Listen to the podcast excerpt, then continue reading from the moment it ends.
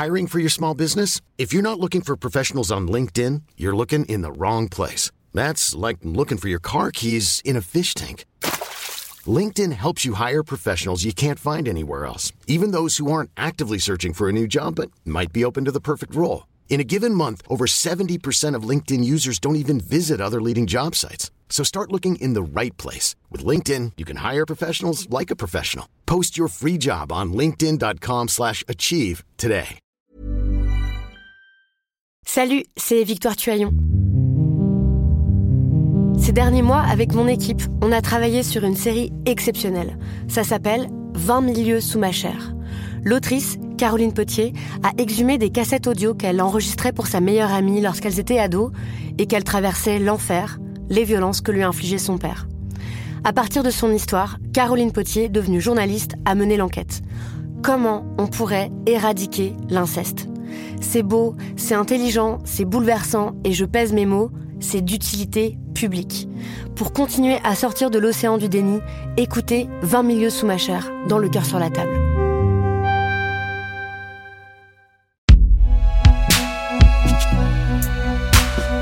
Un podcast, Binge Audio.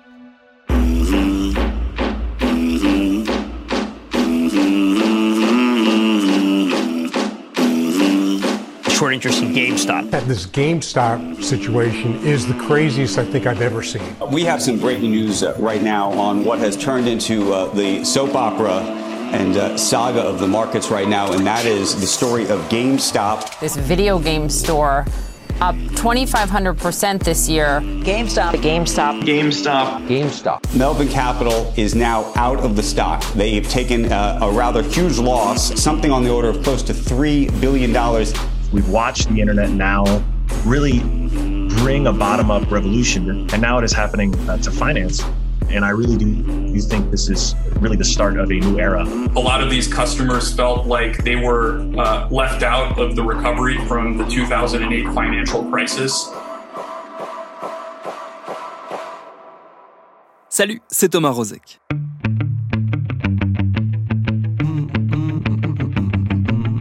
Dès que j'entends parler des marchés boursiers, j'ai immédiatement en tête une scène de ce chef-d'œuvre méconnu du cinéma, qui est le film Un fauteuil pour deux de John Landis, dans lequel, après avoir été malmené par des barons de la finance, Eddie Murphy et Dana Aykroyd unissent leurs forces pour les piéger, notamment via un coup fourré à la bourse de New York, impliquant l'achat et la revente de jus d'orange congelés. C'est dire l'impact qu'ont les représentations culturelles, pop culturelles même, sur notre perception du réel. Et si les marchés ont maintes et maintes fois été filmés, décrits, racontés par le menu, il n'en reste pas moins aussi opaque que lointain. C'est donc avec étonnement et fascination que l'inculte absolu en matière de boursicotage que je suis a suivi l'assaut, semble-t-il victorieux, en tout cas dans un premier temps, d'une horde d'internautes sur les marchés américains décidés à faire plier des fonds d'investissement voulant prospérer sur les malheurs d'une entreprise en difficulté. C'est ce qu'on a appelé l'affaire GameStop et elle sera au cœur de notre épisode du jour. Bienvenue dans Programme B.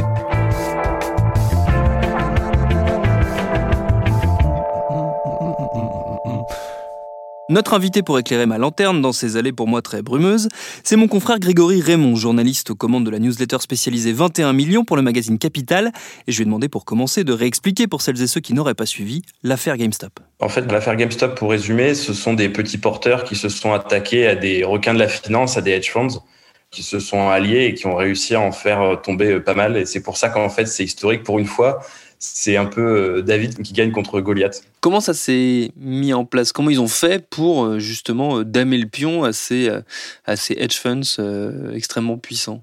Ben en fait, l'histoire part un peu de loin. Hein. C'est en fait, il y a GameStop, c'est une entreprise qui allait pas très très bien à la base. Hein. C'est un peu l'équivalent de Micromania aux États-Unis et qui a un peu manqué le coche de la révolution numérique. Et donc, c'est une boîte qui commençait à mourir tranquillement. Et il y a eu un peu un catalyseur en, en 2020 il y a un investisseur activiste qui a pris des actions et qui, et qui s'est dit qu'il y avait encore des choses à faire autour de, autour de GameStop. Et donc, plein de gens, plein de petits porteurs se sont dit, mais si ce type-là qui est riche, qui investi, qui fait un énorme pari sur GameStop vient, c'est que l'action est sous-évaluée et qu'il y a quand même un intérêt. Et ça a déclenché donc plein, plein de discussions sur Reddit, notamment sur le forum Wall Street Bets, donc il réunit plein plein de petits investisseurs. Et pendant des mois, en fait, ils ont discuté euh, du fait que cette action, bah, en fait, elle avait tout pour monter s'il y avait euh, s'il y avait un entrepreneur de talent qui, qui rentrait dans l'entreprise. Et c'est aussi au moment où en fait les hedge funds n'ont pas du tout cru à ce nouveau pari et ont parié que l'action allait descendre. Et donc quand les gens de Wall Street Bets ont entendu ça, ils se sont sentis un peu euh, un peu floués parce qu'ils se sont dit nous on essaye de faire remonter tranquillement le cours de l'action parce que entreprise, elle nous plaît et tout. Et là, il y a des requins de la finance qui arrivent. Donc, ça a mis en place, en fait, euh, ça a planté le décor, si tu veux, plutôt d'une bataille. Et donc, euh, voilà, les petits porteurs euh, se sont dit, ben, on n'a pas beaucoup d'argent, mais par contre, on est très, très nombreux. Sur le forum, ils étaient 2 millions au début, là, ils sont quasiment 9 millions. Hein.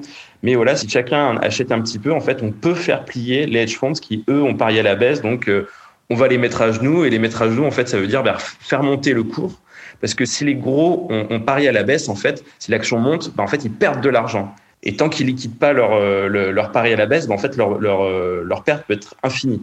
Et donc, ils ont même à la fin, ils ont perdu 6 milliards de dollars euh, en janvier, les hedge funds. Pourquoi est-ce que c'est historique cette, ce genre de confrontation? Ça n'arrive jamais que des petits porteurs extérieurs, des boursicoteurs, mettent ainsi en, péril les, les, gros pontes de, de la bourse? bah, jusqu'à présent, non, je, je pense pas. Hein. C'est pour ça que c'est historique, mais parce que, vous voulez, la, la, manipulation de cours, en fait, ça existe depuis que la bourse existe. Sauf qu'avant, en fait, c'était des, c'était des poids lourds qui se réunissaient dans, dans des salons feutrés et qui, qui, mettaient en place des stratégies, donc à la hausse ou à la baisse. Et ben, les petits porteurs se faisaient toujours avoir. Et là, ce qui a changé, c'est que ben, on a la possibilité de se, se réunir en ligne sur des forums euh, autour de communautés. Et en fait, ben, les les financiers professionnels se sont fait avoir à, leur propre jeu avec finalement les, mêmes outils.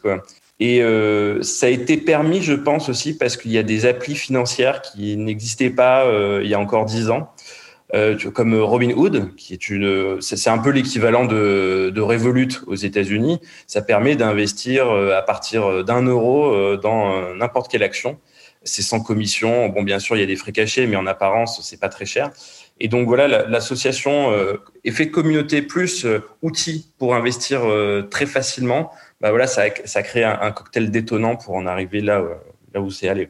Comment la bourse, l'institution, a, réagi à cette situation? Comment ils ont géré ça? Ben, je trouve que ça, ça s'est géré assez mal parce que ce que le public en fait a ressenti, c'est que euh, on, on, a tenté de protéger les hedge funds parce que quand on a vu que les les, ben, les, hedge funds euh, allaient se faire liquider sur les euh, sur leurs positions, en fait, ils ont les hedge funds ont appelé à suspendre euh, l'achat d'actions euh, GameStop et AMC aussi qui a fait qui a aussi subi le, même genre d'attaque. Et donc en fait ce qu'on peut penser c'est que quand c'est les hedge funds qui en profitent, ben le, la bourse est très bien régulée toute seule, il faut pas trop intervenir.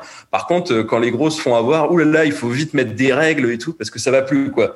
C'est donc le l'impact de cette communication là, je pense a fait d'énormes dégâts sur la bourse et je, je pense que ça le côté euh, euh, finance folle et tout va encore plus prendre de poids en fait. Cette idée va encore plus prendre de poids. Quoi. Ce qui moi m'a donné envie de faire cet épisode, c'est que j'avais l'impression, et peut-être que c'est ma naïveté ou le fait que je n'y connaisse pas grand-chose à la bourse, mais j'avais l'impression que pour une des premières fois, que c'était une des premières fois où on avait la sensation d'avoir euh, une possibilité d'action à une échelle individuelle sur des marchés qui semblent euh, tellement loin et tellement opaque que euh, ils font pas partie de notre vie a priori, en tout cas pas de notre vie de tous les jours. Qu'on sait qu'ils ont un impact sur l'économie globale et donc par euh, écho descendant sur nos vies, mais que l'inverse n'est pas forcément vrai. Là, ça montre que même nous, à notre petite échelle, on peut avoir un, impact sur ces sur ces marchés. Exactement, exactement. et en fait, moi, je, vois, je vois un petit parallèle en fait avec le droit de vote, si tu veux, parce que tu vois, il y a plein de gens qui ont, qui ont mis, ben, par exemple, peut-être 30 dollars euh, dans GameStop et qui, là, aujourd'hui, ont peut-être tout perdu, hein, parce que l'action est montée très, très haut, mais elle vient aussi de redescendre. Il y a plein de gens qui ont investi, je pense, pas forcément pour, pour se faire de, des plus-values, c'est aussi pour, ben, tiens, mettre un petit billet pour, euh, ben, pour en fait, que, critiquer la finance, quoi. Donc euh, ouais, je pense que je pense que oui à ce niveau-là, c'est une première. Est-ce que on peut imaginer d'autres affaires GameStop ou d'autres cas de ce genre se mettre en place au fil du temps, notamment via ces communautés très organisées de, boursicoteurs euh, en ligne Ah oui, c'est possible que ça arrive. Hein. Il, y a, eu d'autres tentatives qui ont été ben, tentées euh, autour de l'argent juste après. Mais euh, bon, ça s'est révélé en fait une erreur parce que l'argent, c'est pas comme une, les actions d'une entreprise où il y a peu de liquidité, l'argent c'est très très très liquide et pour faire bouger l'argent, il faut vraiment être très très très très très très nombreux. Donc là, ça n'a pas fonctionné. Je pense que à court terme, euh, les, activistes boursiers qui pourraient euh, avoir envie de refaire ça, ils, devront forcément viser des entreprises où là où, la liquidité en fait sur les actions est assez faible, c'est-à-dire où il y a peu de gens qui achètent et qui vendent au jour le jour. Mais euh, faut pas penser que ça n'a pas de force parce que en fait, il suffit qu'on identifie euh, des fonds vautours qui s'attaquent à une entreprise qui va mal, hein, comme GameStop, et voilà, et on peut refaire le, même coup. Hein. Il suffit en fait d'avoir les listings de où les hedge funds euh, essayent de parier à la baisse, et voilà, peut y avoir des, des, cas comme ça qui se reproduisent, bien sûr. Est-ce qu'on sait un peu euh, qui sont ces, ces, membres de ces, ces communautés très actifs, notamment, donc on l'a dit sur sur Reddit, on sait un peu quel genre de de profil, quel genre de public c'est, si c'est des amateurs purs et durs, si c'est des gens qui ont des petite connaissance quand même en finance. C'est quel genre de, personnalité? Alors, il y a de tout, hein, parce que ça, brasse, ça brasse large. Hein. Là, aujourd'hui, donc, ils sont quasiment à 9 millions de, personnes, hein, et beaucoup ont été attirés un peu par, l'odeur du sang de, cette, de cette affaire récente. Mais quand on voit, en fait, ce qui se dit, c'est, enfin, en tout cas, ceux qui parlent, ceux qui écrivent des posts, c'est quand même des gens qui s'y connaissent en finance. Je pense qu'on on les voit un peu trop beaux parce que euh, ils ont tendance à, à mettre des captures d'écran de leur plus-value, mais par contre, ils parlent pas trop quand ils perdent ça mélange, ça mélange un peu de monde, quoi. Mais euh, il y a quand même eu un élan qu'on a pu remarquer. Euh, la plupart ont éprouvé beaucoup de plaisir en fait à voir, euh, Melvin, donc le, le, hedge fund qui a pris le plus cher hein, dans cette histoire. ils, ont, voilà, ils ont pris beaucoup de plaisir à ce que ce, ce hedge fund s'écroule. Quoi. Je vais pas dire que c'est des gens anti-système, mais bon, c'est peut-être des gens qui, auraient pu être proches de Occupy Wall Street il y a, il y a 10 ans, quoi, en un peu plus agressif quand même, parce que voilà, les, communautés en ligne, on sait qu'elles peuvent être parfois un peu violentes. Tout cet exemple de GameStop, il, concerne évidemment euh, les marchés euh, américains, donc la bourse euh, américaine. Euh, Est-ce qu'on pourrait imaginer un mouvement de ce genre-là sur les marchés français, par exemple? Je suis pas sûr parce que culturellement, les Français sont pas vraiment des, des boursicoteurs. Quoi. On a revu un élan récemment quand la, Française des Jeux a été introduite en, bourse. L'État a fait en sorte que les, particuliers investissent. Mais culturellement, euh, bah, en France, euh, on investit plus dans l'assurance vie, dans l'immobilier, ce genre de choses. Donc, euh, je pense pas qu'on pourrait trouver un élan comme ça. Mais par contre, c'est très possible qu'un forum comme Wall Street Bets euh, s'intéresse à des entreprises euh, françaises ou, européennes qui, auraient euh, les, mêmes caractéristiques que GameStop. Ça, c'est possible. Mais pour l'élan communautaire, je pense pas que ça puisse venir d'Europe ou de France, pour l'instant en tout cas. Hein. On remarque quand même que les, depuis cette année, ben, avec le Covid et tout, ben, les gens euh, ceux qui peuvent hein, ont, un peu plus épargné et ont commencé à redécouvrir la bourse. Donc peut-être que oui, sur, euh, sur 5 ans, 10 ans, euh, on pourrait voir se créer des communautés comme ça, mais pour l'instant, c'est un petit peu tôt, je pense. Comment ça se passe si on fait un, peu de, cas pratiques, de cas concrets? Mettons que demain, je me découvre une âme de, de boursicoteur. Comment ça fonctionne? C'est quoi les, les, le, le, pas à pas, on va dire, pour, pour se lancer dans ce genre d'opération? Ah bah, c'est très simple, hein. donc il faut télécharger une appli euh, financière, hein. donc euh, voilà, euh, Robinhood ou Revolut, et il faut s'enregistrer dessus, donc donner quelques renseignements personnels, hein, une copie de carte d'identité, ce genre de choses. Il faut quand même voilà dire qui on est, quoi. Et après, ben, en, en, quelques minutes, c'est bon. Hein. C'est une fois que c'est enregistré et validé, c'est bon, et on peut commencer à investir à partir de 1 euro. Et si vous voyez une action qui vaut 1000 euros, c'est pas parce qu'elle vaut 1000 euros que vous êtes obligé de dépenser 1000 euros. Vous pouvez acheter des fractions d'actions. Ça existe aussi. Donc en fait, n'importe qui peut investir. Hein. Et euh, pour ceux qui nous écoutent, il euh, faut aussi faire très attention parce que bah, y, a des, y a des impôts là-dessus. En France, c'est euh, on est imposé à 30% de la plus-value. Est-ce que on peut dire que c'est notamment grâce à l'augmentation des connaissances, donc là je suis un mauvais exemple en l'occurrence, mais à la, la, démocratisation des connaissances des marchés financiers et de leur fonctionnement, que des histoires comme celle de GameStop sont rendues possibles. Est-ce qu'on connaît mieux aujourd'hui la bourse alors qu'elle est peut-être potentiellement encore plus compliquée euh, qu'elle ne l'a jamais été? Les outils sont toujours de plus en plus complexes, mais par contre, euh, comme on disait tout à l'heure, il y a des applis grand public qui se sont lancés et qui font que ben, euh, les gens ont, accès plus facilement à, la bourse.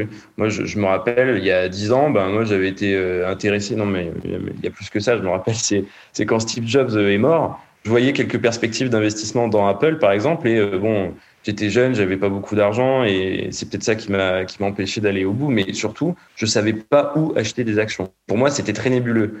Euh, là aujourd'hui, voilà, c'est très simple, c'est une appli, et les applis euh, de finance, ben, elles s'adressent vraiment aux jeunes. Hein, J'aime pas trop ce terme-là, mais les millennials. Donc il y a vachement de gamification dans les applis. C'est très coloré et tout. Ça ressemble vraiment à une appli de, réseau social. Hein. Donc c'est très très simple, beaucoup plus simple qu'avant et il y a moins de commissions. Et est-ce que euh, on peut imaginer qu'à force d'histoires telles que celle de, GameStop, euh, les marchés et donc les, gros acteurs du marché finissent par dire oh là, attendez, euh, on va quand même pas laisser le Pékin moyen venir tripatouiller nos, nos beaux flux financiers qu'on a l'habitude de gérer entre nous? Il pourrait avoir la tentation, mais je pense que ça se passerait très très mal. Euh, ça passerait très très mal dans l'opinion, quoi. Et aussi, les gens en fait ont conscience que pour sauver les banques euh, en 2008, euh, ben voilà, c'est l'argent du contribuable qu'on a utilisé. Ben là, depuis 2008, l'économie réelle, elle se porte pas de façon géniale. Par contre, les marchés n'ont jamais été aussi hauts, quoi. Donc il y a quelque chose d'injuste là-dedans. Donc si on protège encore les plus gros de la finance, ça passera pas. Ça mettra les gens dehors. Donc euh, Wall Street doit avoir conscience de ça aussi, quoi. Et on commence à avoir des, avoir des, manifestations, hein, au moins devant Wall Street. Et ça peut faire boule de neige s'il y a encore, euh, ben, a une nouvelle réglementation qui, est votée, euh, ça passera très très mal. Il y a quelque chose de, paradoxal dans tout ça, mais je ne sais pas si c'est uniquement du fait, dû au fait que je suis très extérieur à, à tout ça, mais j'ai l'impression que les anonymes qui ont porté cette affaire GameStop ont, sont tiraillés entre deux trucs, entre d'un côté euh, une espèce de joie un peu ludique qu'on peut euh, toutes et tous ressentir à l'idée de foutre un peu le bordel euh, dans des marchés qui paraissent à peu près à, l'opinion généralement injustes et éloignés des considérations de, de tout un chacun, et en même temps, à l'inverse, on va dire, de cette joie, une envie de participer concrètement à ce système et donc de le faire fructifier malgré tout puisque au final euh, la banque est toujours gagnante euh, peu importe qui tire les ficelles euh, au final c'est quand même la banque qui gagne Ouais, bien sûr, mais il faut pas voir ces communautés-là comme un, ensemble homogène. Hein. Il y a des gens qui ont voulu bouleverser le système, qui ont voulu ben, s'attaquer à Wall Street, et d'autres qui ont juste voulu profiter d'un élan spéculatif. Là, ça a marché sur GameStop, mais en fait, les intérêts de chacun sont assez différents. C'est pour ça qu'il faudra voir dans le temps si ça peut se reproduire.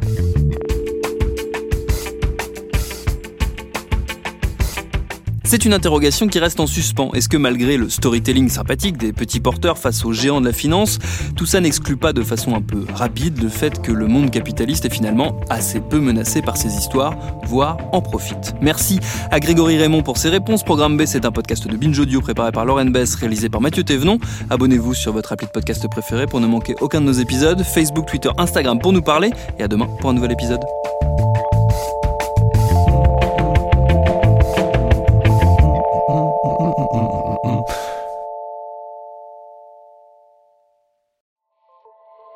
Salut, c'est Sinamir du podcast L'Affaire. En 2016, je suis monté sur un bateau de sauvetage en Méditerranée et ce que j'y ai vu n'a pas changé. En tout, depuis 10 ans, on compte même près de 30 000 morts sur cette mer. Alors, dans le naufrage, notre nouvelle enquête, j'ai voulu raconter un cas concret.